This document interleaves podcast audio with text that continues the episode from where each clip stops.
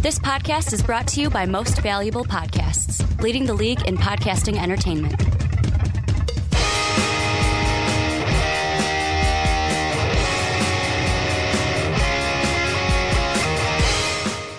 What's up, what's up? Real M V Ps, Ricky Widmer here, along with the Mark Weber. Dub them ease. And one thing, Mark, that I have to say before, obviously, this is the Onside Kick podcast, your one-stop shop for professional football. I can say that now. I'm going to yep. say that every time.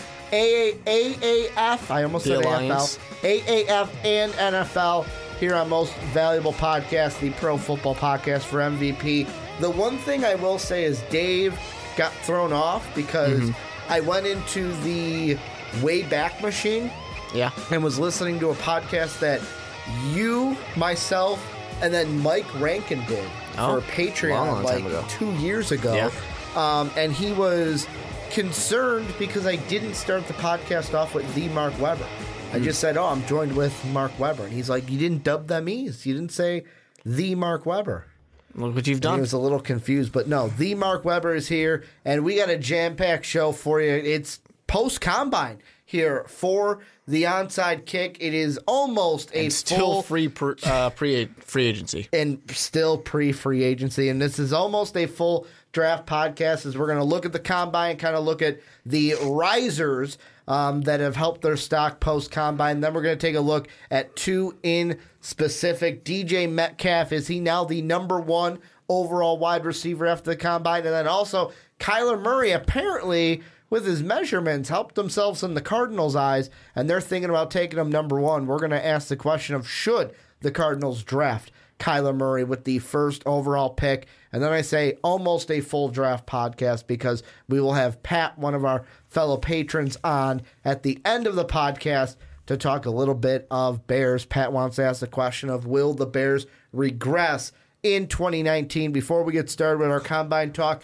make sure to go and rate and review the Onside Kick on iTunes and Apple Podcasts. It really helps us out. All those good reviews helps boost the podcast and make sure we get into the ears of more and more people and gets more exposure on the Onside Kick and M V P. But Mark, before we get into the two specifics, the D K. Metcalf and the Kyler Murray, let's talk a little bit about the combine in general and just some risers, some guys yeah. that did well, helped their draft stock this weekend. You'll give a couple, I'll give a couple, kind of an easy segment to start the podcast. I want to start with you. Who is one guy that you thought was a big riser from the combine combine this past weekend? One uh, that I, I think it definitely is a big riser now is Miles Boykin. He's a wide receiver out of Notre Dame. Uh, and people are talking about D K. Metcalf mm-hmm. for, for good reason for the most part. But the thing that I really like about Boykin is despite having a slightly lower uh, forty, he did great on his three-cone, great on his shuttle, uh, great for the vertical mm-hmm. and the broad jump. So even though he didn't do as good at that forty time, he made up for it with everything else.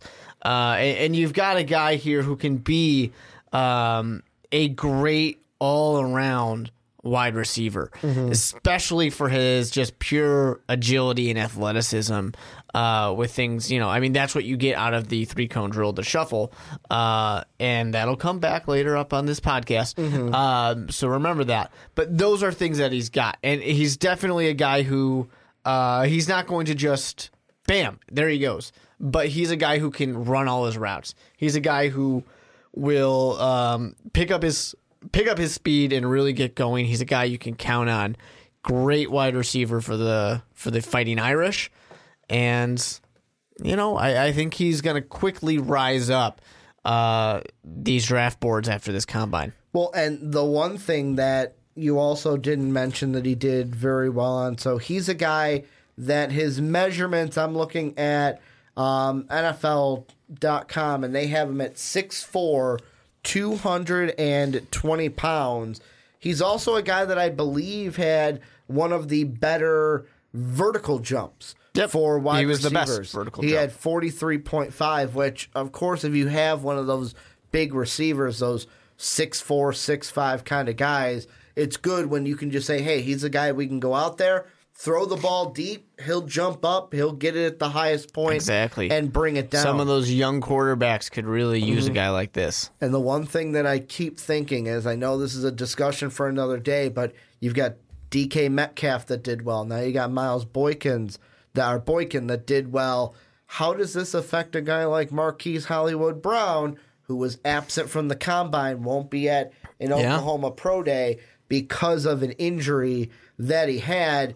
The first guy that I want to mention, though, is a – so he's a first-round guy, and he was pretty much going to be a first-round guy, but now the question becomes how high in the first round is he going to be, and that is Montez Sweat. Because Definitely. There's two things that happened. Even before the combine, there was one thing that happened. Jeffrey Simmons, who was his defensive line mate from Mississippi State, he's injured. He will probably not be a first-round pick in the N F L draft. And with Montez Sweat, he had one of the quickest forties. He had a really impressive forty, really balled out at the combine. He's a guy that in our last mock draft, which our next one is going to be in two weeks' time, he's a guy for you. You had him at twenty-one in the mock draft. I had him all the way up at twelve. He's a guy now that if you look at both of our mock drafts, mm-hmm. with this combine, with this performance, could maybe crack for me, might be able to crack a top ten in a mock draft. Yeah. And, like, I can't speak for you. I'll let you speak for it. But he's a guy that, what, I would say might be cracking top fifteen. Am I right? I would think so. I mean, he definitely has kind of risen up the pass rusher, the edge rusher mm-hmm. uh, charts, especially when you have – Um, when you have some of those other guys who, uh, in, in my eyes, kind of fell off a little bit, easy to move up, easy to move up and get there, uh, especially if the draft, you know, doesn't go the way of multiple mm-hmm. quarterbacks being taken. Yeah, he can definitely rise up pretty quickly. Yeah, and I, I will say I undersold his forty time, as his forty time was a combine record for mm-hmm. defensive linemen, and even right here on E S P N it says. Um, it puts the six five, two hundred sixty pounder in the Dwight Freeney, Robert Mathis class of edge rushers with elite initial burst and top-end speed, and that is something that you need off the edge of that speed. So if you have a really good forty time, he is someone now where it's going to be interesting to see if you're in that top ten, that top fifteen, hey, you know what? We need a pass rusher. Why not we? Why not take a look now at Montez Sweat after that combine performance? Who's another guy that you think is going to be a big riser after the combine? Someone I like to, for a lot of people, is still being considered first round, but uh, you know, for other people, it's kind of a high second round. Mm-hmm. Uh, but it's Devin Bush, the linebacker out of Michigan. Hmm. Uh, you know, I, I think he's done a lot in the combine to really push himself over the edge just because of his pure athleticism. Uh, I mean, when you're looking at what the combine does, measuring these things, great vertical, great forty, great three cone, uh, great broad jump. He did a really, really good job to kind of cement himself as that guy who, what I always loved in Chicago with a guy like Brian Urlacher, go side to side, mm-hmm. play the whole field, sideline to sideline. Yeah. He can move all over. He can do what he needs to do. Uh, you know, Five foot eleven, it, I think, is a concern for a lot mm-hmm. of people when it comes to linebackers. Um, but he did a really good job showing that he can get it done. And maybe somebody says, you know, I know you're two hundred thirty-four pounds, but maybe you lose a little bit of that weight. Maybe we can play you at safety. Mm-hmm. You know, maybe someone wants to move him around a little bit. Uh, five foot eleven, you get, like I said, you get a little concerned maybe with uh, with a linebacker at that size. Mm-hmm. Um, But I, I think he did a great job just purely showing that he can be a real playmaker on the defensive side of the ball. Well, I mean, you mentioned that kind of, that even like star position almost from college. Mm-hmm. It's kind of like a Jabril Peppers where it's yeah. like, hey, I maybe not the biggest guy to play linebacker, but hey, I can drop back and be in that kind of safety position for a defense. I'm going to go offensive side of the ball, though. One guy that's going to be interesting because team need also falls into this as well, but Noah Fant, how is he going to rise on draft boards? Because his his forty mixed with what he did in the bench rep, mixed what he did in his, I believe it was his cone drill. He's a guy that, because we came into this talking, you know, Hockenson versus Noah Fant. And everyone's mm-hmm. like, well, you got the production of Hockenson, but the kind of athleticism from Noah Fant. And I had him thirty-two overall to the um, New England Patriots in our last mock. It's going to be interesting to where now after the combine, to me, the question isn't going to be which Iowa tight end goes in the first round. It's going to be where do both of them go in the first round? Because I feel like in most scouts' minds, Hockenson was going to get a first-round grade.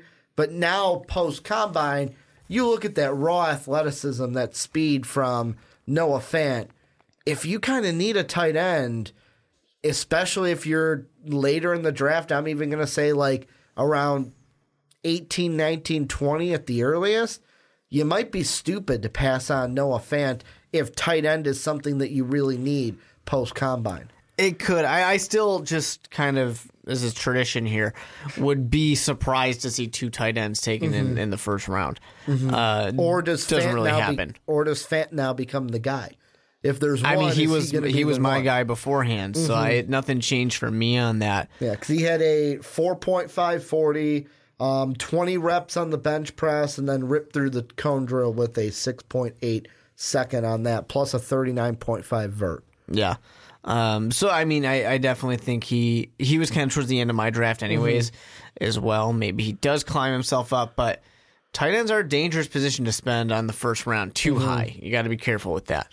Um, Who's another one for you? I'm going to go back to the wide receiver position because I, I really – this is a guy who I put in Mark, my first round. Mark loves those wideouts. I, I do. I mean, they're they're great players. That you can really see the athleticism out of them too, and, and that's what – That's what you want out of the combine. You want those athletic freaks. Mm-hmm. Uh, a guy who I put into my first round, uh, who I had not had previously, Parris Campbell, and now I feel vindicated for putting him there. Uh, because really, I, I already talked about Boykin. Mm-hmm. Um, Dude, that forty. But yeah, Parris Campbell, I mean, it's awesome. four point three one forty, uh, best out of the wide receivers, best shuttle time. Mm-hmm. Uh, vertical's not as good because...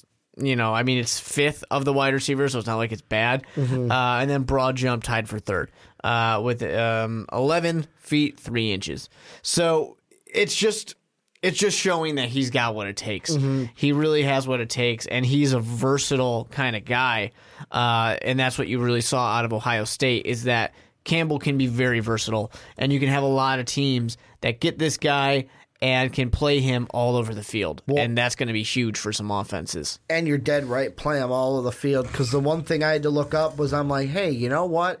Like, where does – what's his height? Because the first thing I think of when I think speed mm-hmm. is let's go ahead and put him in the slot. Let's get him on those quick slants, get him the ball quick as possible so you can use that speed yeah. in the open field, but it's not like – he's a five eleven wide receiver. It's like it's not like he's a Wes Welker, like Julian Edelman type of wide receiver. He's a guy that's six one who you can play in the slot. He's got the speed to do that. But you could also say, okay, Parris, I'm going to put you on the outside, and I'm going to let you go to work. Here's the thing that I wonder, mm-hmm. and I'm going to throw this at you. I'm going to actually, before I make this comparison, I'm going to go ahead and look at this guy's height as well. Just to see where we're going. All right, he's taller than this guy, but I'll still ask it anyways. Could Parris Campbell be a better version of Tyreek Hill in the N F L? Where I don't Tyre- know about better. Tyreek like, Hill's always re- is already really good. Like, and the only reason I say mm. better is Tyreek Hill's got the speed, but he's a five ten wide receiver where Parris Campbell has three inches on him. Yeah, I mean... It's possible, but I, I still think just pure productivity, Tyreek Hill's pretty incredible. And or, part of that's the offense that he's in. Or you're sitting there like, hey, Ricky, uh, go ahead and stop making those comparisons because you're having some big shoes to fill. The best tweet, though, that mm-hmm. I saw was actually, I showed Dave this. It was Parris Campbell's forty. Then the next picture was the wideouts from the Chiefs. Then the next picture you swipe over, it's Patrick Mahomes. And then the last picture is just four verts from Madden. Like, just put him on the Chiefs and yeah. then make them go four verts. I'm going to throw one out there, and I don't know if this is me. So I don't know. This is not a riser situation. This is, I'm calling this a solidifier. So not the biggest riser from the combine. This is my biggest solidifier mm-hmm. from the combine. Nick Bosa.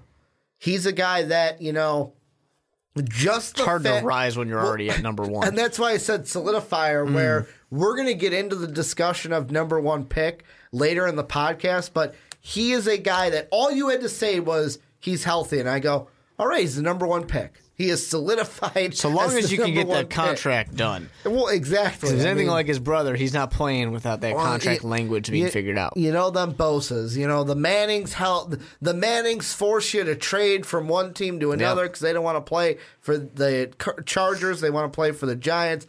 Them Bosa's, you know, they, they want to get that language right in their contract. They want it absolutely yeah, correct. But, I mean, Nick Bosa, a little bit smaller than his brother, Joey Bosa, with the measurements that he had at the combine. But it's one of those things where he showed off his quickness. Not the best forty time, but still had a quick forty time at four point seven. Or, yeah, four point seven nine. I think that'd be even quicker than I'd run the forty. Um, and the biggest thing is he's healthy.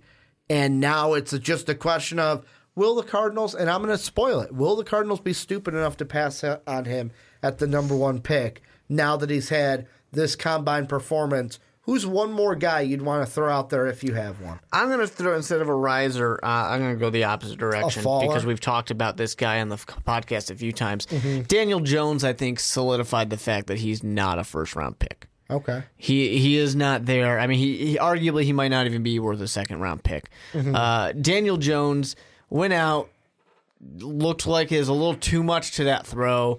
Accuracy, not incredible. Um, you know, just doesn't look like a guy who's really got it. The arm strength, we already were concerned about that. Mm-hmm. To me, he just went in the combine and looked like a below-average quarterback. He looked mm-hmm. like a guy who you say, seventh round. You know, I'll, I'll take that flyer on it. Because the guy, I mean, I, I, got, I hate to put it out there, but if you need a guy mm-hmm. to throw for fifteen yards... I don't know that I'm really going to count on Daniel Jones. Mm-hmm. Uh, and, and that really comes down to me. He does not have the arm strength he needs. He There's too much to fix in his throwing motion, uh, and his accuracy is just not that great. It's just, it's not going to happen. It's not going to happen for Daniel Jones. And if any team really were truly to try and take him in the second, third round, I think they're severely going to regret it unless they have years to work on the guy. Here's, I'm going to take that, and I will actually do the same thing to end mm-hmm. this. I will take you and raise one. The most of the running backs we saw, they were not the, very like, good, except for maybe Justice Hill. Mm-hmm. Like one of the guys I'll throw out there is David Montgomery, where he's a guy that Brandon has been all over. Yeah. This draft process. There's a few of these guys that have some hype to them, and they just disappointed. Well, and the thing that I was looking at is, so I know that, like, the forty time isn't everything. Like, you can have a bad forty time and still kind of be a good prospect. But it's, like, guys that I was looking for, like Nick Brosette, four point seven two. I'm like, ugh. Myles Gaskin, yeah, he had a uh, four point five. That's pretty good for Haskins. Like, Damian Harris didn't really blow me out of the water. Of course, you had, to me, the biggest one was Justice Hill with that four four forty, but it's like even like Elijah Holyfield, where it's like, okay, mm-hmm. what can you do? Running back out of um, Georgia, four point seven forty, and then Montgomery, that four point six. I'm like, ugh. Like, yeah. ugh, what's going on with these running backs? Even like Benny Snell, I expected him to be quicker than his four point six four. Just not a good year for running backs. Yeah, and I'm just looking, and I wonder if because of that, we're going to see guys like Justice Hill get drafted later and kind of, or might get drafted a little bit earlier than we thought. Even a guy like Travion Williams, who four point five one, he's a quick guy mm-hmm. out of Texas A and M. More importantly, how is this going to help guys like Bryce Love and Josh Jacobs, who didn't run? They were injured. Like they're recovering from injuries yeah. and didn't run. This is kind of the opposite conversation of what we're going to have next with D K Metcalf, where, yeah, I didn't run, but it helped me because the rest of the running backs didn't blow me out of the water. Yeah, I mean, it was dangerous for Jacobs, who probably, for a lot of people, we're going to say he's the number one running back. Mm-hmm. Um, it was dangerous for him because he's sitting there going, I hope nobody uh, looks impressive, because they look impressive, they might jump me. Mm-hmm. Uh, no one's going to jump him right now. I None of the running backs were really that impressive. Well, this is where you guys come in. Let us know what you guys think down below in the comment section. Who were your big? I'll just say it. Who were your biggest risers? Who were your biggest fallers? Who did you like from the combine? Who did you didn't like? Let us know what you guys are thinking down below in that comment section. But Mark, now we're going to take a deep dive into two specific kind of draft topics from the combine. The first thing, before we get into everything, make sure to follow us on Twitter.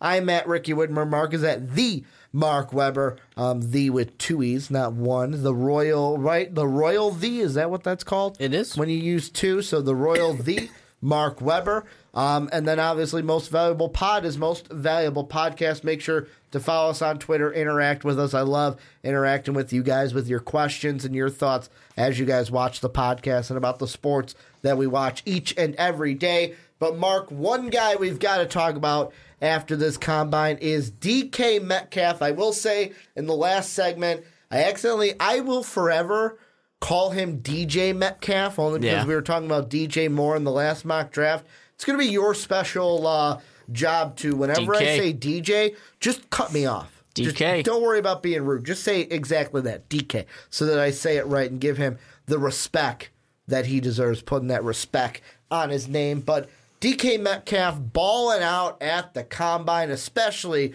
with that forty time of a four point three. It blew up Twitter, set the world on fire. Not only that, mm-hmm. twenty-seven reps in the bench press, then a forty point five vertical jump for a wide receiver.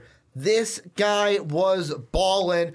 I am going to ask you, based off of Marquise Brown, who Brandon and I talked in a P T P segment about mm-hmm. how the combine, will his absence hurt him? I'm going to ask you this. Now after the combine, is D K Metcalf the number one wide receiver? He is not. He's not oh, the number one okay. wide receiver. Uh, I do think he helped his stock, and mm-hmm. I do think he climbs up. Uh, and I do think that the right team could do something very well with him.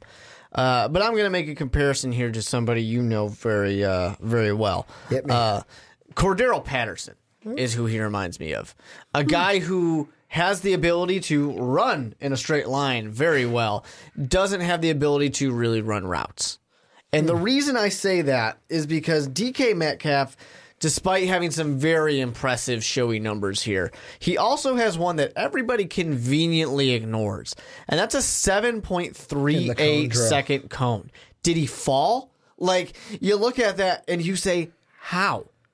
How is it that his forty time, and this is going over to his shuffle, or mm-hmm. his shuttle now, his forty time was less than his shuttle. Mm-hmm. Once again, I ask, did you fall? Like, that's not supposed to happen, in case anybody knows. You know, especially for a wide receiver, you are supposed to be better at the shuttle than you are at the at the forty. Yeah. Uh, what that shows you is you can't run routes. And that's what's concerning in that case. And a fun fact here that I have to throw out there, uh, a I'll say a certain GOAT that has a better three-cone time than mm-hmm. D K Metcalf, Tom Brady. Wow. And does anybody think that Tom Brady is agile? Well, no, you know what that is? That's attention to detail. That is, that's all Tom's attention to detail right, right there.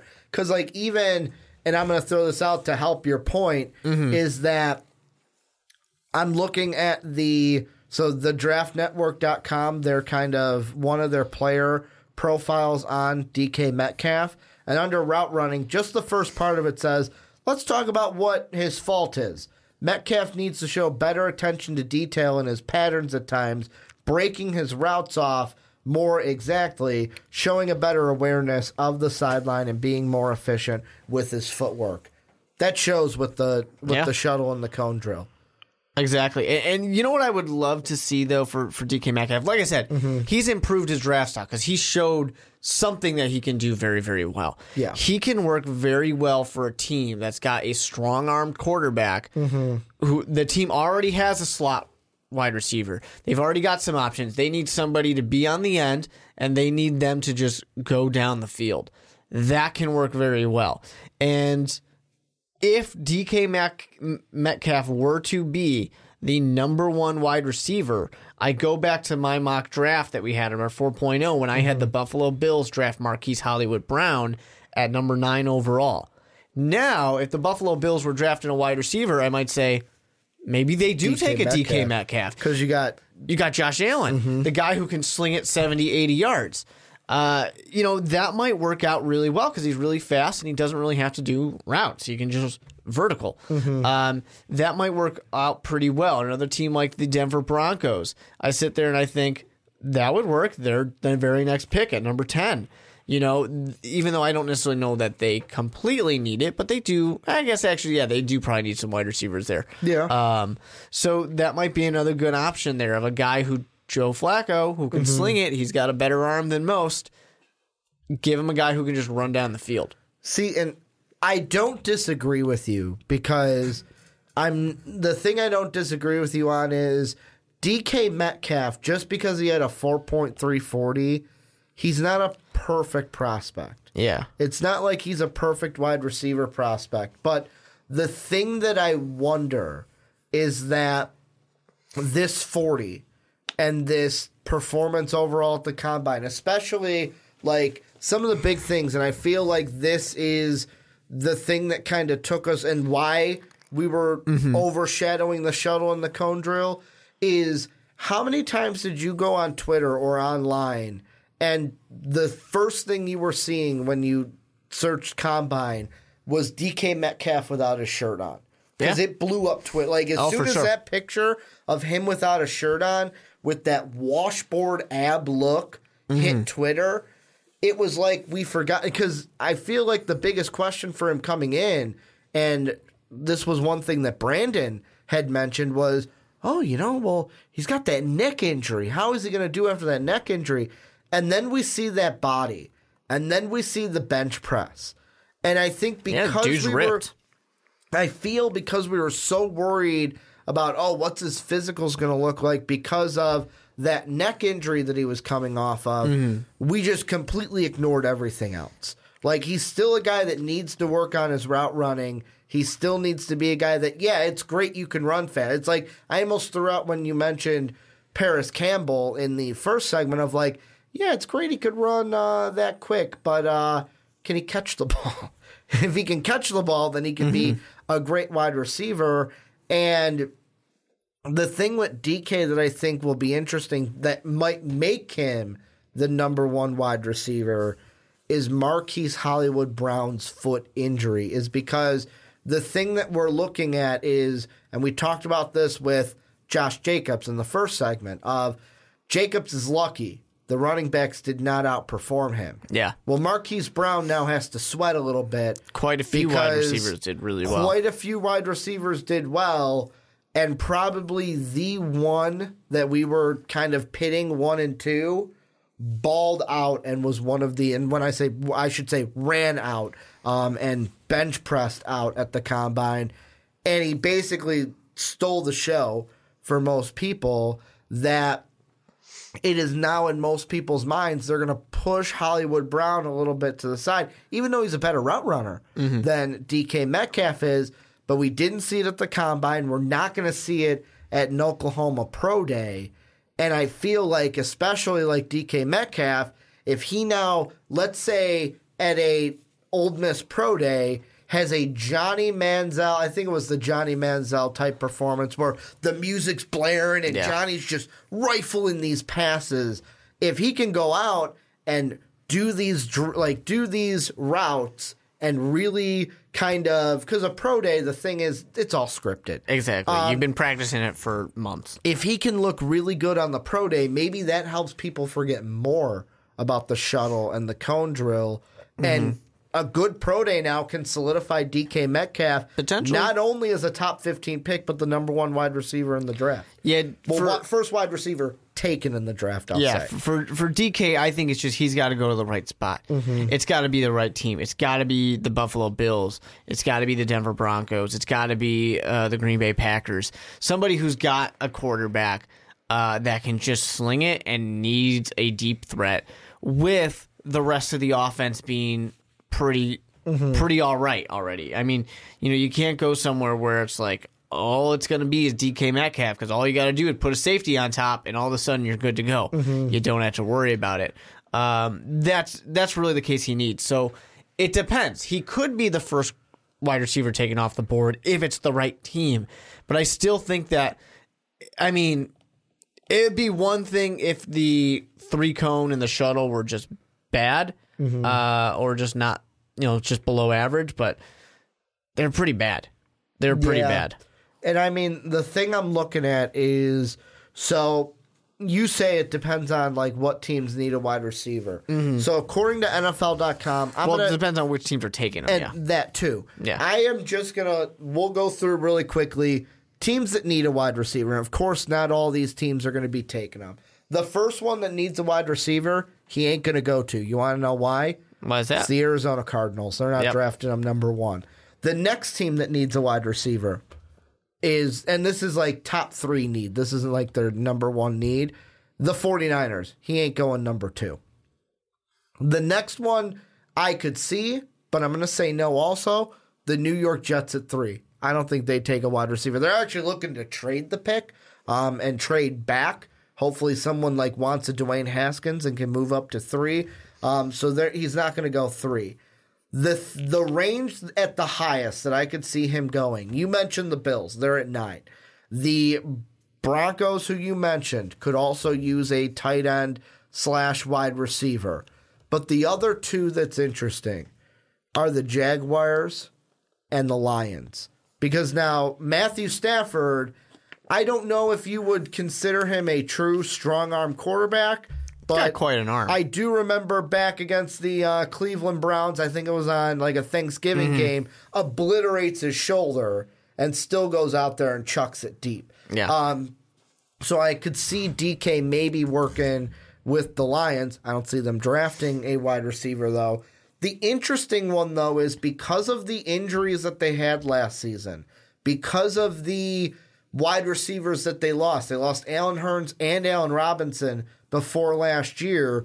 The question that I will ask you, now that they're going to mm-hmm. have Nick Foles coming in, do the Jaguars, let's say he has a really good pro day, he does everything right from now until the draft, could the Jaguars be a good fit for D K Metcalf at the next level? I don't know. I mean, I, I can kind of see it. Uh, at the same time, I think maybe offensive line's a better way to go mm-hmm. for them in that case. Once they protect, get there, protect uh, that yeah. big dick on Nick Foles. Exactly. I mean, you gotta if you're gonna invest in the guy, you gotta keep him healthy. Great Deadspin article, by the way, right? That uh, Sean's Wonderful. cousin uh, sent us, who's in, who was in our fantasy league. Yeah, uh, that was just fantastic. uh, I loved every second of it. Uh, but anyways, yeah, I, mm-hmm. I just I think that they would be better off getting the protection, because if you're going to make that big of an investment, but mm-hmm. you might want to say, well, if you're going to make that big of an investment, go get him somebody to throw the ball to, yep. which is fair too. But in that case, I think you would probably want somebody who can do a little bit more than than D K Metcalf can mm-hmm. do. Um, and you know, for for Nick Foles, yes, the guy's got a good arm, but I, I think he has a little bit. He's going to play a different game than, like, a Josh Allen's going to play. Mm-hmm. Um, so I, I don't think it completely lines up. Yeah, and then, like, the rest of it is just, like, the Bills and Broncos, I agree with you. The Bills might be the best fit just because Josh Allen, he was yeah. balling, he was slinging those bombs at mm-hmm. the Combine last year. Throw, threw it slightly past the wide receiver just to show you just, that he can. Just to make sure, hey, I got that cannon right here that's attached to my arm. Broncos will be interesting because, like you even mentioned, and I'm going out of order here because we recorded the podcast mm-hmm. out of order. Um, when we get to the Pat segment at the end, you even mentioned what kind of a Joe Flacco are we going to see yeah. from the Denver Broncos. Outside, like outside of that top ten, though, it becomes sketchy because, like, the next teams that are listed with wide receivers, the Redskins, I don't think take a wide receiver. Like, I think the Redskins unless they get some type of free agent or someone in free agency that they're happy with, I think they're going to be forced to take like a Drew Lock or a Daniel Jones or whoever's the top quarterback available at fifteen if they don't trade up. Just because who do they got? Unless they're I, okay. I don't, I don't believe. Unless, I think they'll get somebody in free agency. And unless just say, they're eh. okay with like a Mark Sanchez and just be like, hey, fucking do it. We're, we're giving you the keys for this season mm-hmm. just to be.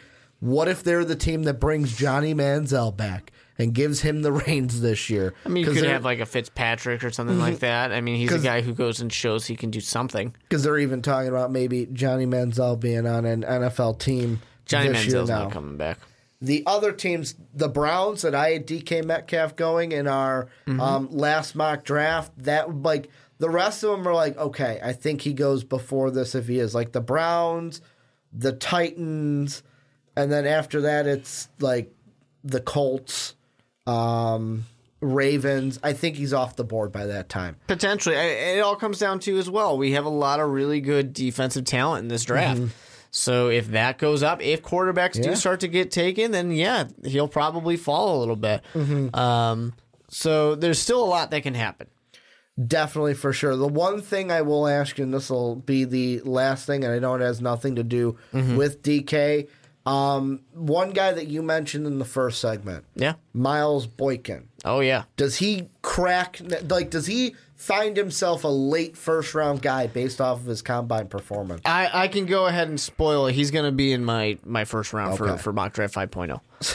I, I'm very, I was very happy with what I saw out of the guy. Mark's like, I am for sure. He will be there. Going to be putting him in the first round. At number round. one overall to the Arizona Cardinals.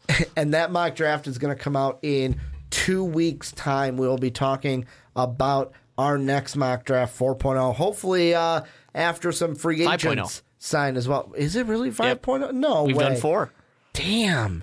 We've done a lot. five point oh already. Damn. And we did it way too early. five point oh. Really? Our sixth mock draft of the year. Really, after that, though, we've got what? Like, after that five point oh, you and me have one more.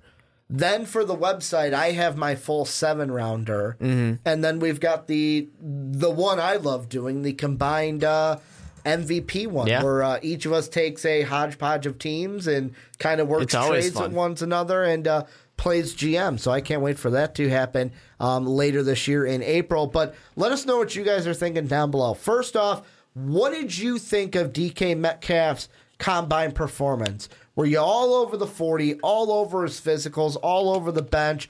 Or are you like Mark saying, hey, all that stuff is great, but he didn't have a good cone and he didn't have a good shuttle time? Let's not give him a complete pass. Also, because of this situation with Marquise Hollywood Brown, does this now make D K, D K Metcalf the top wide receiver off the board when we get to the N F L draft? Let us know what you guys are thinking down below in that comment section. But Mark, let's move into, I'm just going to say it, our final topic. I know it's not our final topic, but we're recording these out of order, and this is the last one. It's our recording. third of our fourth yeah, topic. It's our third of our fourth if you're listening um, mm-hmm. all the way through. But before I get into what we're going to talk about, make sure if you're on YouTube, this is a YouTube-only thing. I am sorry for audio listeners, but if you're on YouTube, go ahead and hit that bell. Usually we don't have four topics, so I don't have four things to promote. So uh, here's your fourth thing. Uh, go ahead and hit that bell. You'll get the last one. Actually, about half bit. of our year we have four topics. Do we?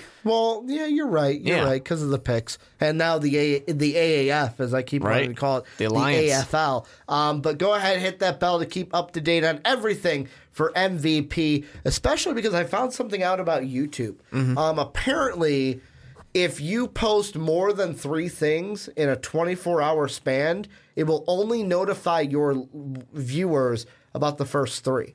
Makes sense. So if there's something like the Rick and Johnny today was the fourth one, you probably didn't get an update about that one. But you will if you hit that bell on our YouTube channel. But Mark, we're talking about a topic that we haven't talked about on this podcast before, right? Never. Like a team that we've never talked about with the draft in the Arizona Cardinals, and a guy that we've never talked about going to this team in Kyler Murray. Am I right? Eh, eh. Yeah. Nudge, nudge, wink, and wink. I, and my, st- my point still stands. Well, still stands. So what we're getting into is, I know that we talked about that. We mentioned this during our four point oh mock draft. Sean, Dave, and I talked about the Cardinals trading for Antonio Brown last week. And about a month ago, February first, we talked about who this team could take at number one. But an N F L combine happened. So Kyler Murray, his measurables come out. He's over five ten. He's five ten. And what, an eighth would that be? Yeah, um, he, was, point he was standing on his tippy toes, you know. His hands were a good size. His measurables were good. Everything kind of laid out. So now there's rumors that the Cardinals are saying, hey, screw it. We're going to probably take you with the number one overall pick. I am going to ask you, Mark, for the millionth time on this yep. podcast, and definitely not the last, should the Cardinals draft Kyler Murray with the first overall pick? No. You got a quarterback. You drafted a quarterback twelfth overall last year. I love the emphatic no. It's just you drafted a quarterback twelfth overall. Um, I, I get that you've you've got a really the I think the only coach that can probably get success out of Kyler Murray in uh-huh. the N F L. Uh, yet I don't even think that he's the coach is going to have success in the N F L. Yet again, we had a topic of did they mess up by hiring Cliff Kingsbury? Right. Man, if you're an Arizona Cardinals fan, you hate us because we keep having negative things to say, but you love the coverage. Yeah, you I, guys get talked about I, a lot. I feel bad for uh, Brian Lutes. Yeah, really. Uh, throwing it throwing it back, Brian Lutes. I haven't seen him in the comment section recently. Yeah, where you been at? uh, but, um, you know, It's, it's just to me, you already drafted a quarterback. Mm-hmm. Your team has so many needs. To get a Bosa is a huge deal uh-huh. for that defense. That would be such a good improvement. Um, and Kyler Murray, yes, his hand, bigger than I thought it was. All right, cool. He's going to do all right. I said the over-under was five, ninth and a half, and I said under. Boy, was I wrong. You were wrong. Um You know, he was a little bit taller than we expected. Uh, was he, though? I think he was right on with most people. Most people had him mm. at five ten. Yeah. That's pretty much and where he landed. Uh, he has an eighth. And, you know, his, his hand is bigger than Baker Mayfield's. The one thing that I do wonder about, mm-hmm. though, is he, his weight. He came in heavier than I expected, which I was yeah. like, cool. I'm pleasantly surprised by that. Mm-hmm. That kind of took something away.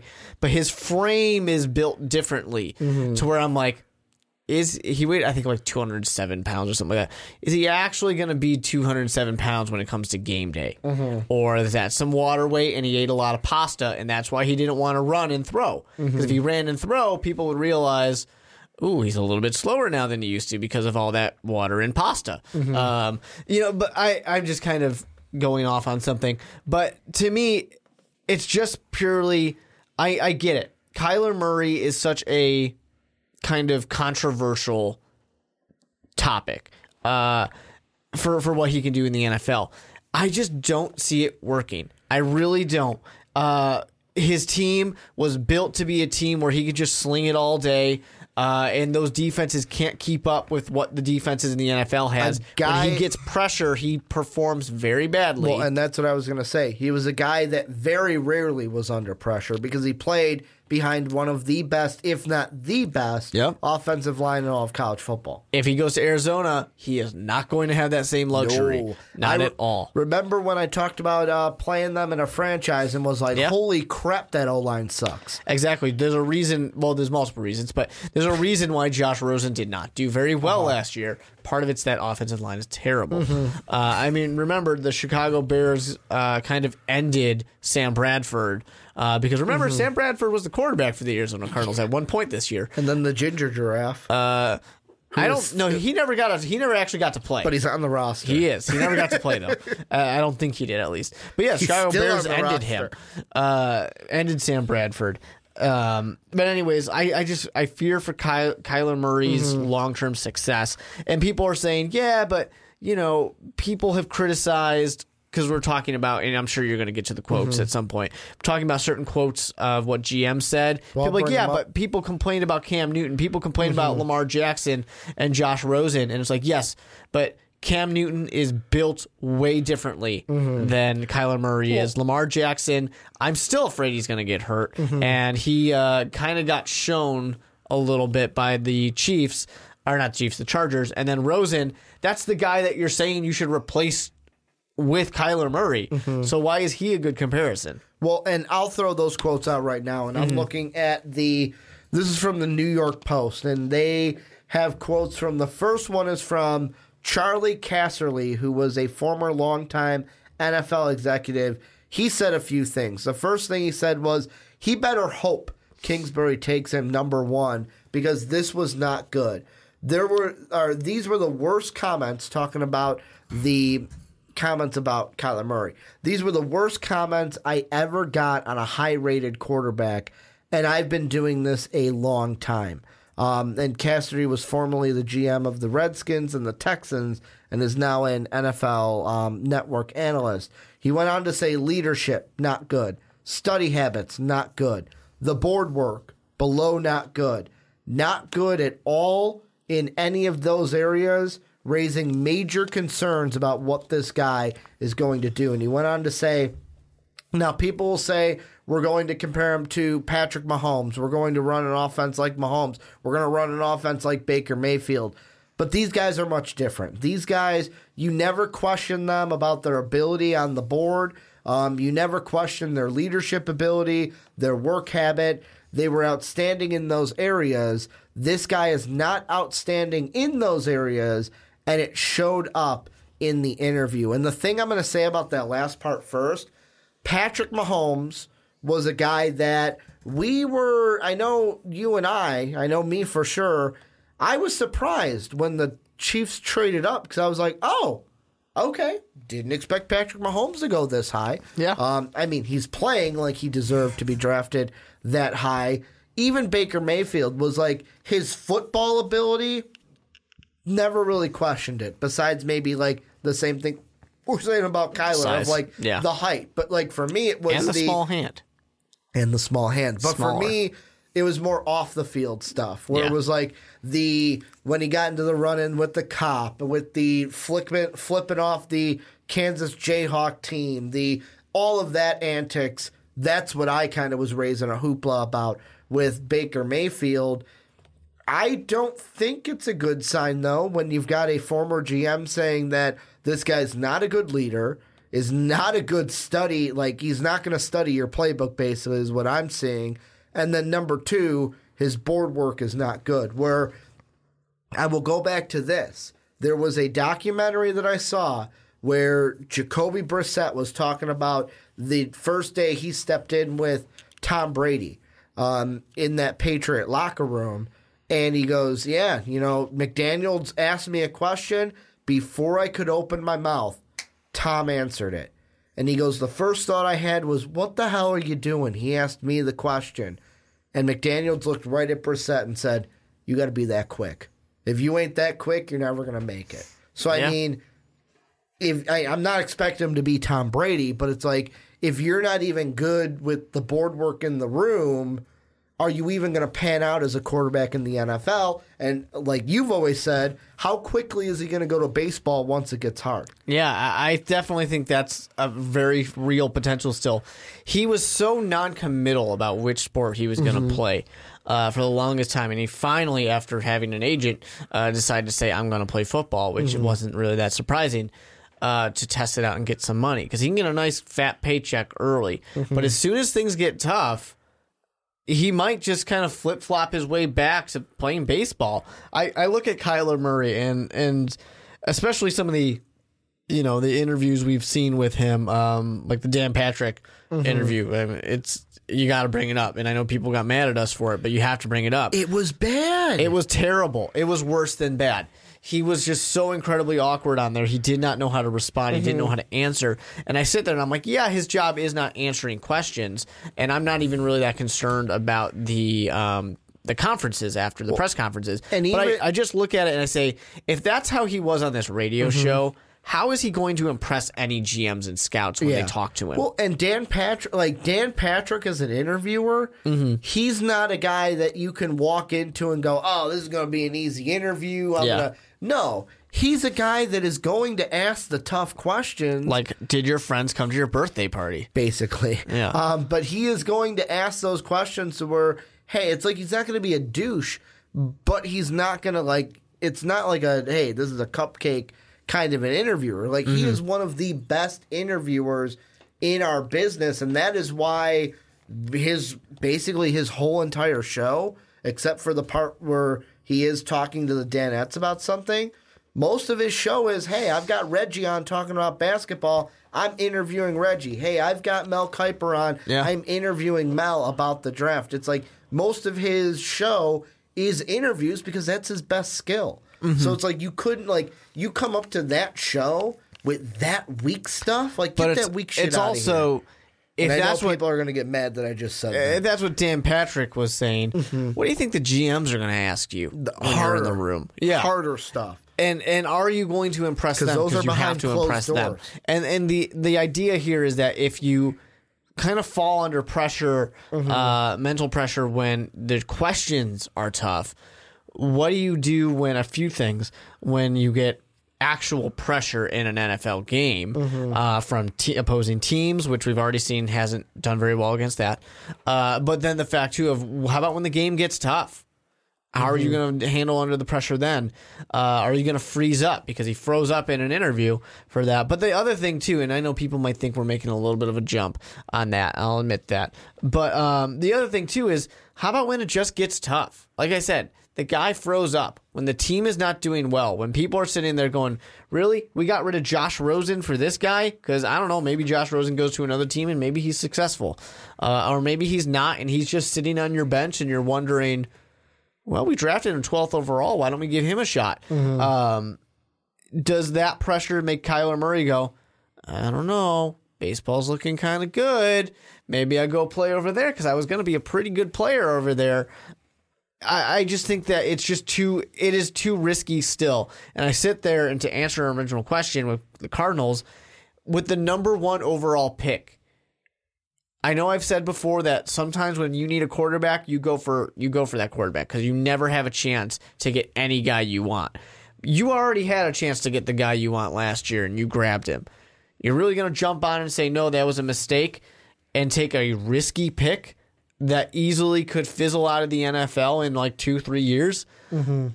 With and he's very he's going to be very attached to Kingsbury. If Kingsbury fails in the N F L, then Kyler Murray's gone because I don't think very many other coaches are going to want to come in here and say, yeah, I, I'll work with Kyler Murray. They're going to want more of a prototypical type of quarterback mm-hmm. instead of the undersized guy. Um, I just think it's way too risky to do with a first overall pick when you can do something like, I don't know, take a Bosa. Well, and that I'm going to get into that in a second, but like you bring up Kingsbury, like if you take Kyler Murray and he doesn't pan out, not only do like, I would think not only does Kingsbury lose his job, but, and I'm going to screw up his name, does Steve Keim also lose his job as the G M? Mm. And the reason Probably. why I'm unsure about that G M part uh-huh. is because, so Keim has been the G M with the Cardinals since, so January of twenty thirteen, he gets hired as the G M. About, what, eight days later, on my birthday that year, January seventeenth, hires Bruce Arians to be the head coach of the Cardinals. Things are going well for a while. Things are going really well for a while. Like he comes he comes in as G M, they're ten and six, eleven and five, thirteen and three under Bruce Arians, then seven eight and one, then eight and eight, then they get rid of Bruce Arians. He's gone. Yep. The second guy you hire as your G M is Steve Wilkes to be that coach. head coach. Yeah. And you're three and thirteen. So, to me, if Kingsbury then, if you guys draft Kyler Murray and that doesn't work out. But you have to remember that you're also the G M that mm-hmm. picked Josh Rosen. Well, so, if you go out there and say Josh Rosen was a mistake, mm-hmm. you're making a lot of mistakes well, now. And I was going to bring that up as well. Yeah. It's like what I would think as an owner then is, A, did you just get lucky? Did we just get lucky that Bruce Arians chose us over the Bears? And then number two, how's your decision-making been mm-hmm. since that you draft Josh Rosen, then you second-guess and draft Kyler Murray, and both of those didn't pan out, plus the coaches you pick, depending on how Kingsbury does. Wilkes, you fired after a year. That ain't good. And Kingsbury, what? Even if he gets two years, it's like you're on a hot stove already. If he's not successful, he's not successful. Yeah. Exactly. And it's like, what are you going to do? if that happens, would Keim also be a guy that leaves he or should. gets fired yeah. with Kingsbury? If Because he's the one fired. that makes the pick. And it's this, to me, it's the situation mm-hmm. of Cliff Kingsbury. You can like Kyler Murray all you want, but you can like him when he's on another team. Yeah. He doesn't have to be on our team for you to like the guy. Mm-hmm. We will go with whichever player makes us the best. And, and that's why I still sit here and think, especially at this time of the year where there's so many smoke screens going around and so many misdirection, I still stand there and say the Arizona Cardinals are trying desperately to get somebody to trade to the number one overall. You think they so? really, really, really want someone to trade. Because if they're trying to trade Josh Rosen, what team wants to trade for a guy who in one year you've said he sucks so badly that we're taking the guy everybody has questions about? Mm-hmm. We want that guy. Uh, we're taking a risky pick because our other guy we took was so bad. That's concerning, you know, and to where they're saying that teams are saying, well, you know, the, the price for Josh Rosen would be a third overall mm-hmm. pick. A third overall pick for the guy who was drafted twelfth overall last year. Trent Richardson got better than that. And where's Trent Richardson mm-hmm. in the N F L?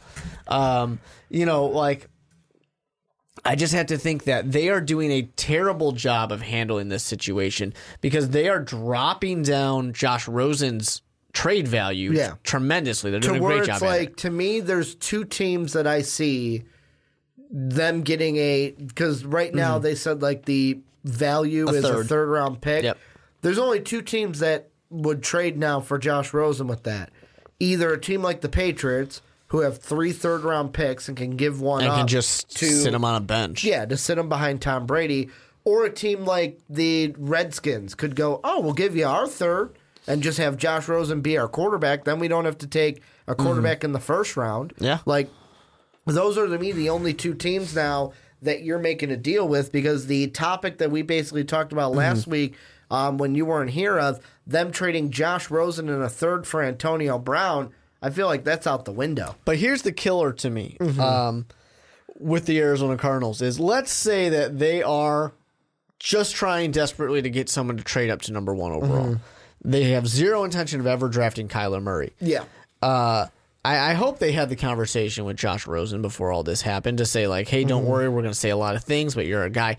But to not go out there. They won't even commit in public that he's yeah, the guy. But that's my point. Well, they can't, because otherwise then who's going to trade up to number one overall? Yeah. Uh, but that's my point. To not say, to not pull a, uh, you know, a Rex Grossman is my quarterback from Lovie Smith. Mm-hmm. There's a reason why coaches go out there and they say, this guy's my quarterback. This guy's my quarterback. There's no question. This guy's my quarterback. They do that all the time. It's because the con- the confidence level for the quarterback is so important.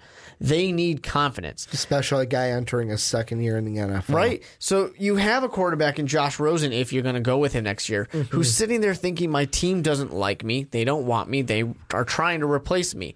You know, maybe the only reason they don't replace me is because the G M overrules the coach. You know, he is going to feel so bad about his confidence level. And mm-hmm. now you're poisoning the well for your fans, too, because all your fans are going to get excited about this Kyler Murray thing. And if you don't draft him, it's like, oh, now we're stuck with Josh Rosen. Mm-hmm. It, it's just a terrible job they've kind of done uh, to really hurt the the young quarterback that they have right now in Josh Rosen. Um, I, I just think they're very... very much are mishandling this situation. See, and I think I think it's easy for the Cardinals. Like, if I was me, and the last thing I'll say about Steve Keim, because I also was like, oh, I wonder, like, who was their quarterback in twenty thirteen, because I couldn't remember. Um, before I say it, do you know who their quarterback was? All I remember is Carson Palmer. Carson Palmer. Yeah. You want to know how they got him? Through trade. That April, they traded for yeah. him. So that, to me, is I wonder with... if they take Murray and it doesn't pan out, that's why I wonder if mm-hmm. how long will the owner let Keim cling on to that early success of, hey, I got Bruce Arians and I traded for Carson Palmer. We had some good and days And kind of lucked into Carson Palmer because exactly. he had a very bad year in Oakland. Exactly. Um, and that's the one thing, like, I feel like this is easy, the easiest thing. If I'm the Cardinals, don't trade the pick, don't draft Kyler Murray. Take Nick Bosa, especially after the combine. Nice and easy. That just happened. You take Nick Bosa, you pair him next to Chandler Jones, and you say, screw it. We've got now a defensive line of Chandler Jones is on that offensive line. Nick Bosa is now mm-hmm. on that offensive defensive. line. No, defensive line. Robert Kimdichie is on that defensive line. Mm-hmm. That's what you do. You let someone else worry about Kyler Murray. That's what I'm saying, because the whole thing is, it's like you said, you haven't said it this year because I feel like because it's more defensive, you haven't mm-hmm. said so. But like you said about the Browns last year when everyone's like, oh, they're going to take a quarterback.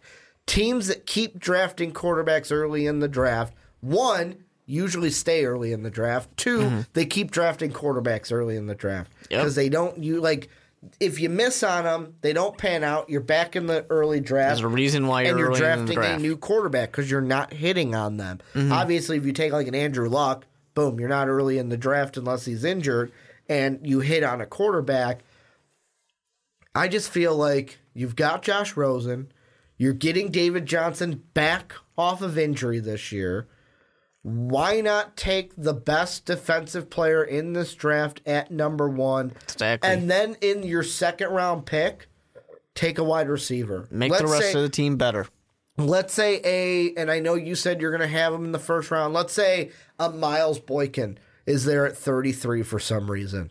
You can take a Miles Boykin at thirty-three. And there. Now we didn't have to trade Josh Rosen for Antonio Brown. And I know a lot of people want the Cardinals to trade for Antonio Brown, but I think that price would be too high than just Josh Rosen and a third, and I wouldn't want to trade Josh Rosen because I don't want to even draft Kyler Murray, because if I'm hearing a scout say, if I'm hearing an executive say this, like that's not the only quote. The last one was from a different exec where he was like, um, I saw the interviews during his Super Bowl, and they were awful, awful. And to be a legit quarterback, you've got to have leadership qualities like Baker.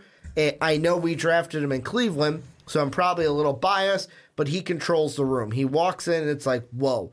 Watching Kyler do an interview, it's like, come on, guy. What do you got? Give me something. I'm yeah. sure they're going to – they're trying to train him, but the thing is, that is his personality. And that's the and thing. That, that's is that it. just his personality to where mm. he's not going to be that leader in the locker room. Exactly, and you need that. And people have criticized quarterbacks for not being leaders in the locker mm-hmm. room in the past. Uh, they'll and continue to do so. How often has it panned out, panned out? Yeah. Uh, it's an interesting situation here for the Cardinals because they've made it kind of more difficult on themselves than it needs to be. Mm-hmm. Um, really, if anything, they should be telling people, do you, do you guys want a chance to get a Bosa? Because mm-hmm. I can show you a good Bosa in the N F L right now. Yeah, look at the You Chargers. Can have one right here. Yeah. Trade for the number one pick for that. Mm-hmm. You know, Kyler Murray, I, I think they're barking up the wrong tree to try and get someone to trade up for Kyler mm-hmm. Murray. I think there's enough people who are, are not interested. Yeah, it's just it's interesting to where I would feel like in the last thing I would say, and before I ask you the answer, which I know your answer already, but just to give a solidified, yeah. my final answer would be no. Don't draft Kyler Murray number one. I would even say no, don't trade the pick unless you're getting like a king's ransom mm-hmm. for that pick. I would take Nick Bosa, or yeah, Nick Bosa at number one. Yeah, Joey's I've, for in I've, San Diego. I've said the wrong Bosa name or so many times L A that now I say the right one and I still second guess myself. But I would take Nick Bosa at number one and just be happy with that pick. What would yeah. what would be your final answer with the question of should the Cardinals take Kyler Murray at number one? Nope. Just plain and nope. simple. Just don't take. Don't Would, do it. Same thing. Taking Nick Bosa. I yeah. That's your that's your best thing to do is just take him. I mean, if you like you said, if you can get the king's ransom, and you might because he's a very talented player, mm-hmm. uh, and his brother is very talented too. Uh, sure, you could you could trade it then, but just you need to hit mm-hmm. on a really high pick. You don't want to take risks. Just go draft the guy who is going to be a sure thing. Yeah, and the interesting thing to me is the Cardinals, I think no one's going to trade up to number one for. The 49ers, no one's going to trade there. The big one to me, and whether we do this next week as a segment or we hold it off until the mock draft, it's really the Jets. They're the one where it's like, they if Kyler Murray's mm-hmm. available, that's the pick that I'm trading up to. I'm not trading up Maybe. to one, not trading up to two.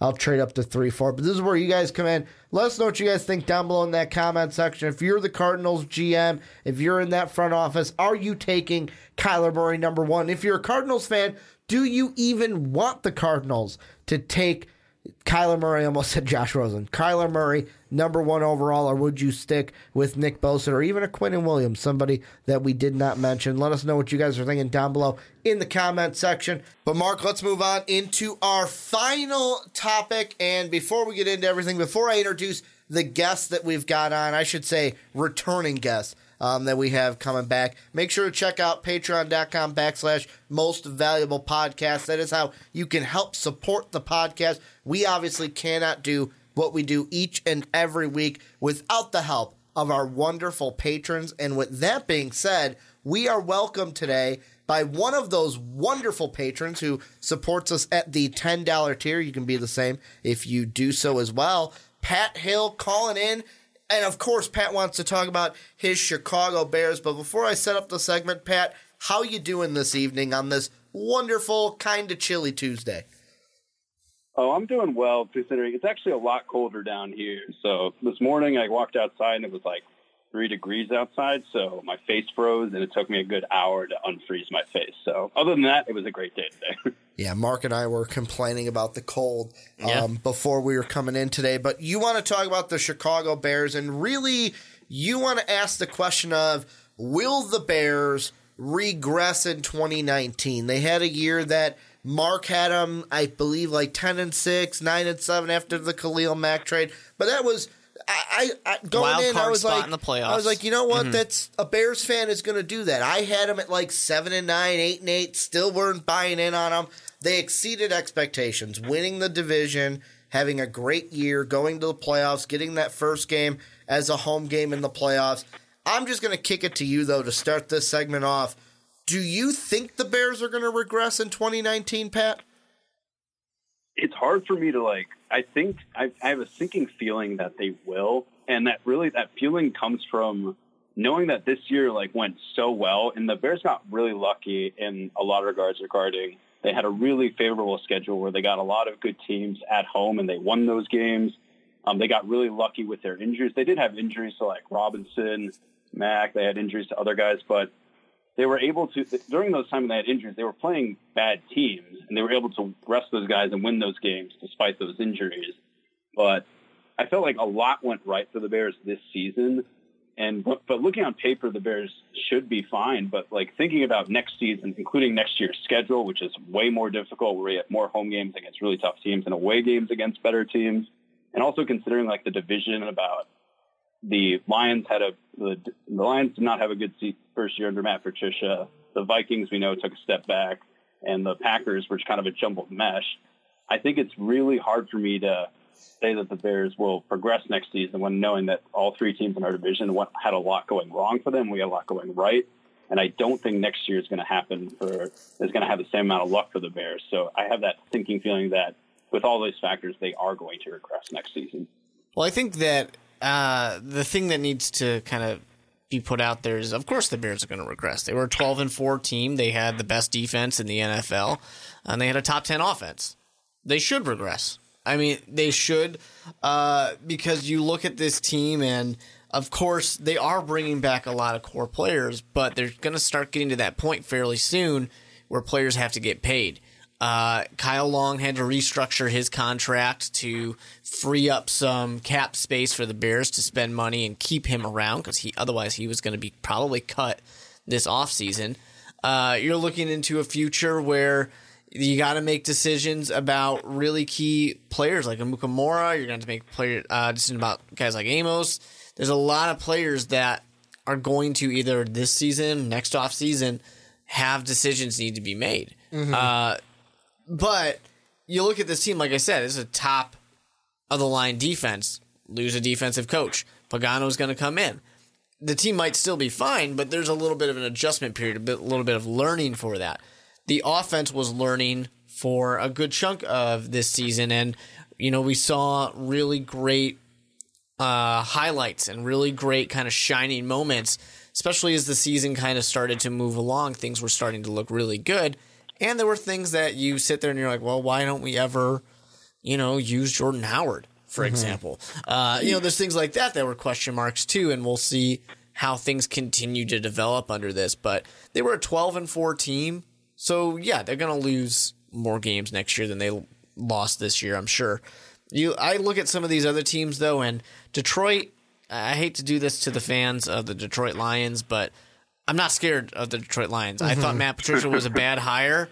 I, I didn't get it. And I, I'm not scared of him while he's there. I, I mean, especially mm-hmm. the rumors how, like, now there are rumors like, oh, should sh- should the Lions uh, trade Matthew Stafford and kind of go with a lesser, like, trade mm-hmm. for a Case Keenum while they maybe bring they someone in? Make a deal, get a Josh Rosen. But uh, maybe. You know, Green Bay...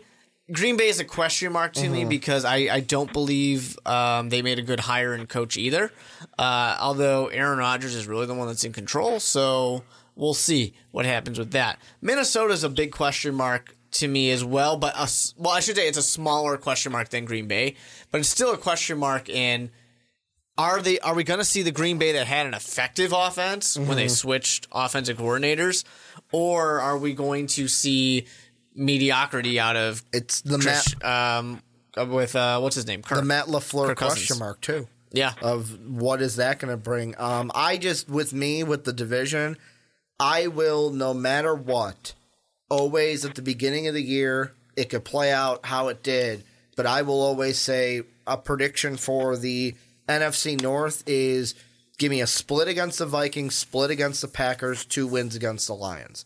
That's what I come in every year because the Packers and Vikings, although the Vikings didn't live up to the expectations I wanted them to be, I always feel like they're tough games. Same with the Packers. They always play the Bears tough, and the Bears play them tough as well. Yeah, and the other thing, too, um, I got to throw it out there. If, mm-hmm. you know, they, the Vikings played the Bears tough one of these games, not the other one. Uh, but uh, well, that last game was. Let's not talk about that Week seventeen game. It was it was done. They were ready to, to go on vacation. Uh, and anyways, but yeah, I mean, when I when I look at this team, even if they do regress, they should still be a playoff team, mm-hmm. and and that's okay to me. You know, they don't have to be twelve and four. They can still be a ten and six team getting well, the playoffs. Well, I'll ask you, Pat, and I'm going to throw this your way. If they do regress, are they going to regress to where, like Mark said, are they still going to be a playoff team? Or could you see this team regressing to where they just miss the playoffs in the N F C? I feel like they would be more of the playoff last spot in the team if they were to regress.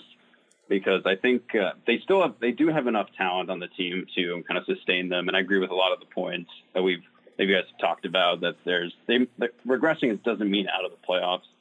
The only way I can see them not making the playoffs is if there's a huge amount of injuries, either the offense just doesn't progress one bit and the defense just falls off a cliff. And I, the only, my only concern about the defense was, I think I read an article last week that talked about the Bears put a lot of emphasis on how many how many turnovers they had, but this article kind of argued that turnovers is not really a sustainable stat in the N F L. Like, you can maybe sustain sacks, but you can't sustain turnovers on a year-to-year basis, and that's how a lot of that's how a lot of games were won by the Bears. So that can that one right there kind of gave me concern. Like, maybe the Bears the Bears defense is still going to be a great defense, but maybe they're just not going to have that game-changing effect on the game that they had this past season. And so a lot of the onus is going to be on Mitch Trubisky and the offense to, according to Matt Nagy, like really start playing ball and really get better. But I would still see them as maybe not the division winner, which would be really disappointing, but maybe it's like that last spot playoff team where they'll have to go somewhere to play a wild card game. So that's where I see the Bears next season if they were to regress. Yeah, and right now the big thing for me is I'm looking at the schedule, and just to go over it, the home games for the Bears, obviously it also depends on how many of these are going to be like back-to-back road games, and do the Bears have something ridiculous where wasn't mm-hmm. the Thanksgiving one where they played the they late played game three on games Sunday? In like eleven days. Yeah, like they played like the late That's game on N F L Sunday, and yeah. then they had to go and play Thanksgiving. And the Bears do play in London this year. They do. Um, but the opponents that they have are the ones that are listed as home games, because I can't remember which one's the London game. Maybe you remember, Mark. Um, but they have, obviously, Lions, Bears, Vikings, home and away. Then the home opponents are Dallas, the New York Giants, the Chiefs, Chargers, and Saints, and then the road opponents are the Redskins, the Raiders. Which I think is the London game. The Redskins I, is the no, London game? No, I think game? It's the Raiders. Okay. Yeah, so it is Raiders. The Redskins, Raiders, you, good thing for the Bears. They lose yeah. a road game um, to London. Because Oakland doesn't have any home yeah. games anywhere this um, year. So. Then you've got the Eagles, the Broncos, and the Los Angeles Rams. And really quickly, kind of while Pat was um, giving his answer about would they regress out of the playoffs, I am very – and I get that this is going to change because the draft – need. well, first off, free agency needs to happen. The draft needs to happen. And then, of course, training camp needs to happen before these become official. But kind of jotting down initially where I see wins and losses with the division – I'm doing the same thing that I said before, is that I'm giving you two wins against the Lions, a win against the Packers, win against the Vikings, and I'm giving you a loss against the Vikings and the Packers. I know that you beat the Vikings twice last year. I just always do that for the N F C um, North when it comes to the Bears. Then the other teams that I think are automatic wins based off of last year. I'm going to say the Giants because although you lost to them last year, that was in New York. You get them in Chicago this time. The Raiders, I mean, really the Bears should be able to beat the Raiders unless it's like, hey, the London game screwed us up and the Raiders got to win. And then the Redskins because who the hell's going to be their quarterback next year? Those are the ones that automatically I penciled down as wins. So right away, one, two, three, four, five, six, seven wins off the bat. I also gave you seven losses off the bat, and some you guys might disagree with. The Saints, Chargers, and Chiefs. I know they're all at home. I like those three teams a lot better than I do um, the Bears. Not saying they're going to be blowouts, but I give those losses to the Bears. The Eagles, because looking at the playoffs, you lose to the Eagles at home. Now you get them on the road. But that would probably be inspiration, I would imagine. Maybe, and that's the thing. If it's inspiration, that one could be flipped. And then the Rams, because yes, you beat the Rams at home, but playing in L A, is that going to be different? Plus with the Rams, how are they going to treat their Super Bowl hangover with losing how they did yep. um, to the Patriots? Then obviously the Vikings and the Packers. The two games, and I believe there's only two that I'm missing on, and I'll ask you guys, Pat, I'll go to you first, is the two opponents that I don't know how to gauge are the Broncos, because although John Elway can't talk about it, they will be adding Joe Flacco this year. And then the Dallas Cowboys, because they're just two teams where they're kind of, I feel like they're going to be right in the middle kind of teams. And I don't know how those two teams are going to match up with the Bears. What would you think about those two, Broncos and Cowboys, and how the Bears will fare against those two new opponents this year, Pat? So judging by the schedule and judging by where we play and how the teams are, I would go, this might be controversial, but I would go win against the Broncos and I would go loss against the Cowboys just for right now, because for me, the Cowboys and the Bears play very similar styles and they both, they both have good defenses. You know, Dak Prescott and Mitch Trubisky have been like kind of judged as like they can run, but they, maybe they can't be like the passers that you need to be excel in the N F L. And they both have, their offenses are different, but they both have really good pieces. And I kind of see that game coming out to Prescott and Trubisky, just far out, but them struggling to get anything going, and the defense is kind of taking over. But I kind of see Dallas with Ezekiel Elliott, assuming he's playing, assuming he's healthy, kind of taking that game over. And the Broncos, I just think that they're, they, they also have a strong defense, but they don't have that strong offense to me. So I feel like, well, going to Denver, despite being in a road conditions, I still feel like the Bears pull that one off because I just don't think their offense can overcome what their defense can bring. And, Mark, before you give your answer, if I put it in just like mm-hmm. Pat said, that would mean my win and loss for the Bears would be eight and eight for next season. From what Pat said? Yeah. So if I put Broncos as a win, Cowboys as a loss, I'm giving the Bears an eight and eight season next year based off of the schedule that I see. For me, I, I first think it's I, I, I first think that the L A Chargers. Um, I don't think that's a for sure loss at all. I don't think I don't think the Saints are a for sure loss either. The in the playoffs, most people agreed that the team that had the best chance, and this is surprising because, of course, you know, we know what happened to the Saints. Mm-hmm. The team with the best chance of beating the Saints was the Chicago Bears. Yeah. Um, and I, I still think they match up against the Saints just fine, but I would still count that as a loss. The Chargers is the one that I think that the Bears could could beat. The Chargers, I mean, they're always a team that's a little inconsistent. Well, if Lamar Jackson could almost beat the Chargers, why can't Mitch Trubisky, right? Right? And I bolt up. Uh, but anyways, when it comes to the teams you were actually asking about, uh, to me, I still I think the Philadelphia Eagles, I think that can be a win because of the inspiration. Mm-hmm. Uh, I think that has a big effect, but even if you count it as a loss, uh, I think that Denver Broncos, yes, the Denver Broncos are a better team with Joe Flacco, but we still need to see Joe Flacco play. I mean, is it mm-hmm. going to be what we all assumed with Jay Cutler going to Miami? Like, yeah, this makes sense. He played well with, with Adam Gase. And then Jay Cutler was like, no, nah, I'm ready for retirement. I'm just here for the paycheck. Uh, Joe Flacco could easily be the same thing. He got benched last year to a guy who really was not a good passer. Uh, he was just good with his feet. And got completely shut down by the Chargers. Um, so, with that being said, uh, I think the Bears can beat the Denver Broncos, uh, although I think the Denver Broncos could potentially make some interesting decisions um, in the draft, which might make them a much better team. The other one is going to be for the Dallas Cowboys, especially with this being a home game. I'm really not scared of the Dallas Cowboys if I'm a mm-hmm. Bears fan, because the Bears had the best rushing defense in the N F L. And what did the Dallas Cowboys do really well? Run the ball with Zeke. Mm-hmm. And every year, that offensive line, which was once so great, gets a little bit worse mm-hmm. because pieces get a little chipped off, players get moved somewhere else. I wouldn't be scared. Of, I wouldn't be that scared of Dak Prescott. He can make things happen, but I wouldn't be that scared about him. The thing that scares me about the Cowboys is just Dak Prescott. Or I'm sorry, it's just Ezekiel, uh, Ezekiel Elliott. And like I said, Bears do just fine shutting down runners. Um, I mean, they were like well over halfway through the season before they finally let a running uh, running back score mm-hmm. a touchdown. Um, I really think the Bears could probably be, with this schedule, a ten and six team.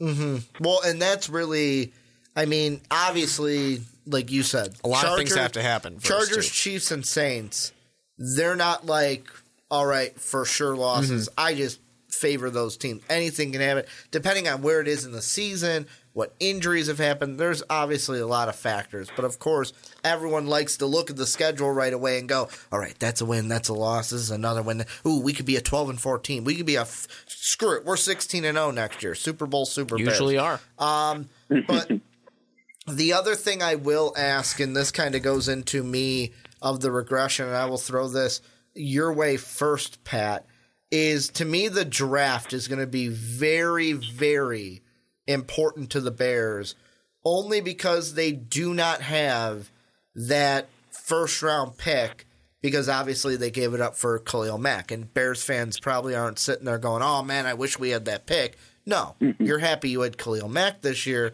but for you, how important is the Bears' draft strategy in order to not regress? Because they don't have that first-round pick this year. I think it is important because I think you need to have depth at certain positions. And I would, if I were to pick, I would say like the offensive line stayed mostly healthy, mostly healthy with the exception of Kyle Long, so you have to account for that. A lot of people keep saying that they need a running back this year to fit the scheme of Matt Nagy. But to be honest, I'm, I don't really agree with that. Because I think that despite Jordan Howard struggling last year and people making a big deal about how he's not a scheme fit, I think a guy with that kind of talent, you can still find a way, even though his scheme is not a perfect match. I still feel like you can find a way to maximize his talent. Mm-hmm. And I don't think you just get rid of a talented running back just because he's just not a scheme fit. If you go into the season and he's still struggling, maybe you consider that, but I don't think you give up after one season. I think we, at Bears fans, we learned that with Greg Olsen after mm-hmm. letting him go because he wasn't Mike Martz's fit, and that didn't turn out well. But we're so far back in the in the draft that I guess we can, we can maybe find one impact player who can get some time if a player's injured. But I would say it, it was more of like shoring up the O-line, adding more guys in the secondary for positions, especially cornerback, since Amukamara is getting older. Kyle Fuller's not super, not old yet, but he's getting there.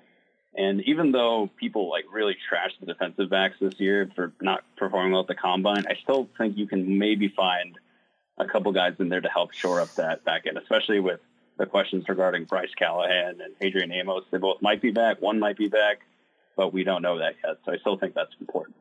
What do you think of Mark? Um, I'm actually not super worried about it because where uh, where Ryan Pace has been most effective has been in the middle of the draft. Mm-hmm. So you got guys like Eddie Jackson, Tariq Cohen.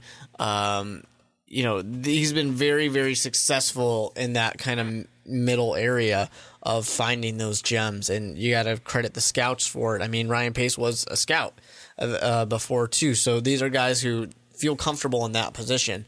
Um, I'm not really worried about them not having a first round pick for this because, to me, Khalil Mack is worth the trade. Uh, it's worth not having that because who are you going to draft that's going to be giving you more production on the defense side of the ball than Khalil Mack? So not many people. I, I'm not worried about that case. And sure, it'd be nice to have a first round pick, but then we don't have Khalil Mack. Mm-hmm. Um, so I'm okay. I'm all right with it. Uh, I am. I'm very excited. I do hope that there's something spent in the offensive line. Uh, I agree with that. And as much as I love Kyle Long and he's a Bear forever and all of that, he is having trouble staying on the field. So you got to get some something figured out there. Um, I would love to, you know, go for more pass rushers in the draft too. Mm-hmm. That'd be phenomenal. I actually am not opposed to the Bears going out and getting this as a wide receiver mm-hmm. too. Uh, a young wide receiver that can be there, can just add one more dynamic to it.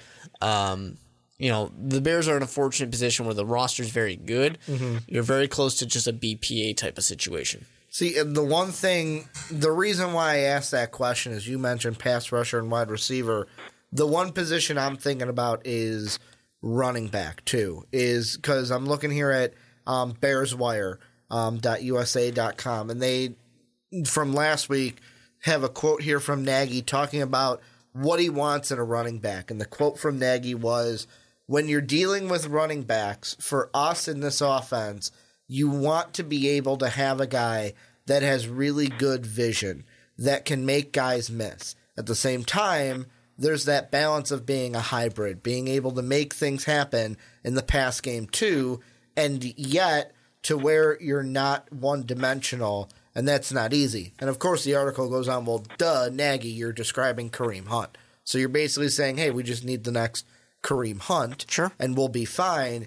But for me, I'm looking just in that alone because, of course, like you said earlier in the segment, Mark, of like, oh, just can we learn how to use Jordan Howard? And really, I do think the offensive line was to blame mm-hmm. for a lot of Jordan Howard's struggles this year. But two guys I'm looking at, and I don't know if they're going to be – A, I don't think – I don't know if they'll be available for the Bears' first pick in the third round. And B, I don't know if the Bears – make a trade to get into the second round to possibly get one of these two guys, but two of the guys, if the Bears are going to look running back to help out on some of those woes, two guys that fit that bill, Joshua Jacobs, who is uh, Alabama running back, elite vision, great pass catcher out of the backfield, and doesn't fumble the ball. Only had three fumbles, I want to say. Um, yeah, three career fumbles and, a hun- and three hundred seventeen touches. And the other one, it's going to be interesting to see how high he rises because he's got good vision and he's a pass catcher, is Justice Hill out of Oklahoma State. But he's a guy who just ran a four four forty at the N F L Combine, and people were really hyping up his forty speed that that might boost his draft stock. Pat, I'm going to kick it to you before we go to Mark. Any final thoughts on the Bears and a possible regression for two thousand nineteen? I feel like I sound like the biggest Bear hater in the world, despite the fact that I am a Bears fan, because I just come on thinking that we're not going to meet the hype. But I think it's usually – I think it's important to, like, recognize that, like, hey, we had a really awesome season, but I, it's it's also understandable to re- realize that we might not be able to, like, recreate kind of like the magic of that first season with a lot of things going right. And I think it's important to, like, kind of assess, like, as a Bears fan, like, like here's our schedule. here's what we need to keep going right, and here's what we, what we need to see with this roster or the coaching staff. And looking at it, I don't want to say that the Bears will be will regress next season, but a, a feeling inside of us goes like, hey, there's a genuine possibility that they could. I'm not saying they would miss the playoffs because I don't think they'll stoop to that, but they might not have the great season that they had last year in terms mm-hmm. of wins and losses. And that's okay if they still make the playoffs, but Bears fans shouldn't be out and about like screaming like, we had such a terrible year after we were so great last year, and to say, hey, this was coming in a way. Like, we had a tougher schedule. Some things went, some things might happen in the next season, but we don't know that yet. But it's good to keep that in the back of your mind as a Bears fan, so you're not surprised when like they might not win the division or just barely sneak into the playoffs. I think a funny thing too is, is we we talk about a little bit of the luck that the Bears had and how turnovers are difficult to replicate year to year. Um, but the Chicago Bears, in their four losses, one play goes differently, and that's mm-hmm. a sixteen and oh team. I mean, you look at a, it had took a miraculous comeback uh, from Aaron Rodgers. Mm-hmm. There was a huge special teams mess up. Uh, from from the Miami game, special teams again uh, for the Patriots. Uh, that Giants game, I mean, the outside kick. We want to talk about more, you know, special teams mm-hmm. situations. I mean, the Bears honestly were not far away from being, uh, you know, and obviously one win changes everything there. Well, it's the beauty also of what we say, like one bad bounce with the football can change an outcome. Exactly. Um, you know, I think it's like the Bears only their total losses, they only lost by like fifteen points total. Mm-hmm. Um, so they were a really good team. Um, and I think they'll continue to be a really good team next year. Even if they regress a little bit, I'm not that worried about it. I think they'll be just fine. The thing I kind of want to throw out here at the end, and I before I say this, it might be a little far-fetched, but I'm still going to go out on my olive branch here and make this comparison. The Bears in twenty nineteen have the potential to have a Cubs-like twenty fifteen twenty sixteen two seasons where twelve and four, I know the playoff run was not as far, but also, like you said, if Cody Parkey's not on that team, you guys might be going on to the next round, and the Eagles would not be going on to playing the Saints were like the Cubs. That twenty fifteen year, that John Madden first year, we weren't expect. Now, of course, we didn't win the division like the Bears did, but we weren't expected to be in the championship series, but we were.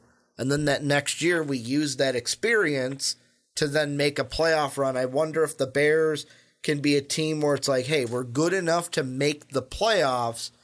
And then once we get into the playoffs, hey, we're going to use that experience from last year, that bad taste in our mouth, to go and make a playoff run. And, of course, it depends on what additions they make, what they do in the draft, um, how the Chuck Pagano um, addition adds to this team with them losing Vic Fangio to the Broncos. Because one thing I will say about the schedule, you got a lot of revenge games on it. Khalil Mack's going to want to beat the hell out of the Raiders. Matt Nagy, I'm assuming, will want to beat the hell out of the Chiefs. You've got Vic Fangio going up against the Bears. I would think Vic would want to beat the old team to prove that um, he's doing well in Denver. And it's going to be interesting to see how things kind of play out for the Bears in twenty nineteen after they set the bar a little bit high after Matt Nagy's first season. But this is where you guys come in. Let us know what you guys think down below in the comment section. Are we crazy for even asking this question? Is it like the Bears are fine, they're not going to regress, they're going to be okay in twenty nineteen? Also, let us know if you do think had to clear my throat there. If you do think they will regress, why do you think they'll regress? What's going to be the main reason for that? Make sure to hit us up on Patreon if you want to support us. Like Pat. Pat, obviously, thank you for your undying support and for everyone who supports us on patreon.com backslash most valuable podcast. Also, go and rate and review the Onside Kick on Apple Podcasts and iTunes. Want to thank you guys for watching on YouTube, although you're looking at the logo right now. And thank you guys for listening on podcast services around the world. But as always, have a good day, everybody. Thank you for listening to this M V P podcast. Follow us on Twitter at Most Valuable Pod for more great podcasts.